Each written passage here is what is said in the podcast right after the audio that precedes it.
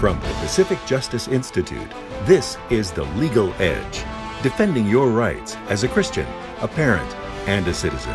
Here's Brad Dacus. During a McKinney Independent School District Board meeting, trustee Chad Green's right to advocate for concerned parents took center stage. The meeting aimed to remove Green, known for supporting parental rights.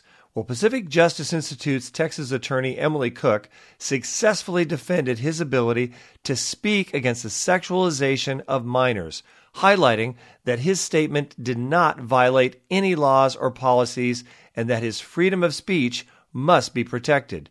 Join PJI in a prayer of thanksgiving for the upholding of Mr. Green's right to free speech. PJI provides legal representation without charge. Get exclusive email updates by registering for the Legal Insider at pji.org.